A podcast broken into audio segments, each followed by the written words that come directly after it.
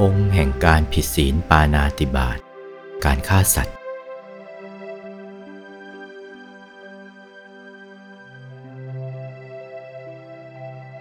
สัตว์ที่เป็นอยู่ปรากฏไปไหนไปได้ กระดุกกระดิกได้หรือมีชีวิตเป็นอยู่กระดุกกระดิกไม่ได้ เช่นสัตว์เกิดในฟองไข่ ยังไม่ออกตัว อยู่ในฟองไข่ดิ้นไม่ได้ไม่มีตัวดิ้น นี่ก็เป็นกำเนิดของสัตว์เหมือนกันที่เรียกว่าปานาติบาตฆ่าสัตว์เหล่านี้ไม่ได้เลยฆ่าแล้วด้วยเจตนานะศีลขาดทีเดียว รู้ว่าสัตว์มีชีวิตเป็นอยู่ เมื่อรู้ว่าชีวิตเป็นอยู่แล้วก็ จิตคิดจะฆ่าเสีย ถ้าทำความเพียรเพื่อจะฆ่าฆ่าได้สมเจตนา สัตว์มีชีวิตเป็นอยู่ เรียกว่าปาโน หรือรู้ว่าสัตว์มีชีวิตเป็นอยู่ เรียกว่าปานสัญญี จิตคิดจะฆ่าเรียกว่าวัฏกาศจิตตัง ถ้าทำความเพียรเพื่อจะฆ่า เรียกว่าอุปักกโม เตนะมรณัง สัตว์ตายด้วยความเพียรทีเดียว สัตว์ตายสมเจตนา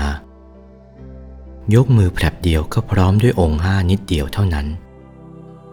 พร้อมด้วยองค์ห้าจัดเป็นองค์ห้าการฆ่าสัตว์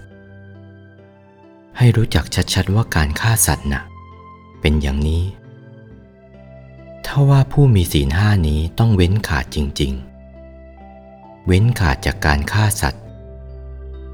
ท่านยกเอาอริยบุคคล อริยสาวโก อริยสาวกในพระธรรมวินัยของพระตถาคตเจ้า ตั้งต้นแต่พระโสดาขึ้นไป ท่านยกเป็นตัวอย่าง พระโสดาเจตนาฆ่าสัตว์ของท่านไม่มีเลยทีเดียว เจตนาฆ่าสัตว์ของท่านไม่มีเลยทีเดียว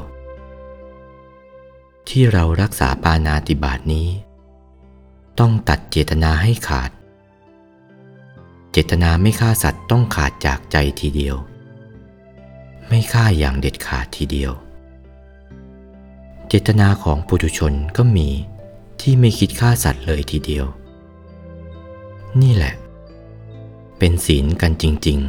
ๆ ขึ้นถึงปานาติบาทีเดียว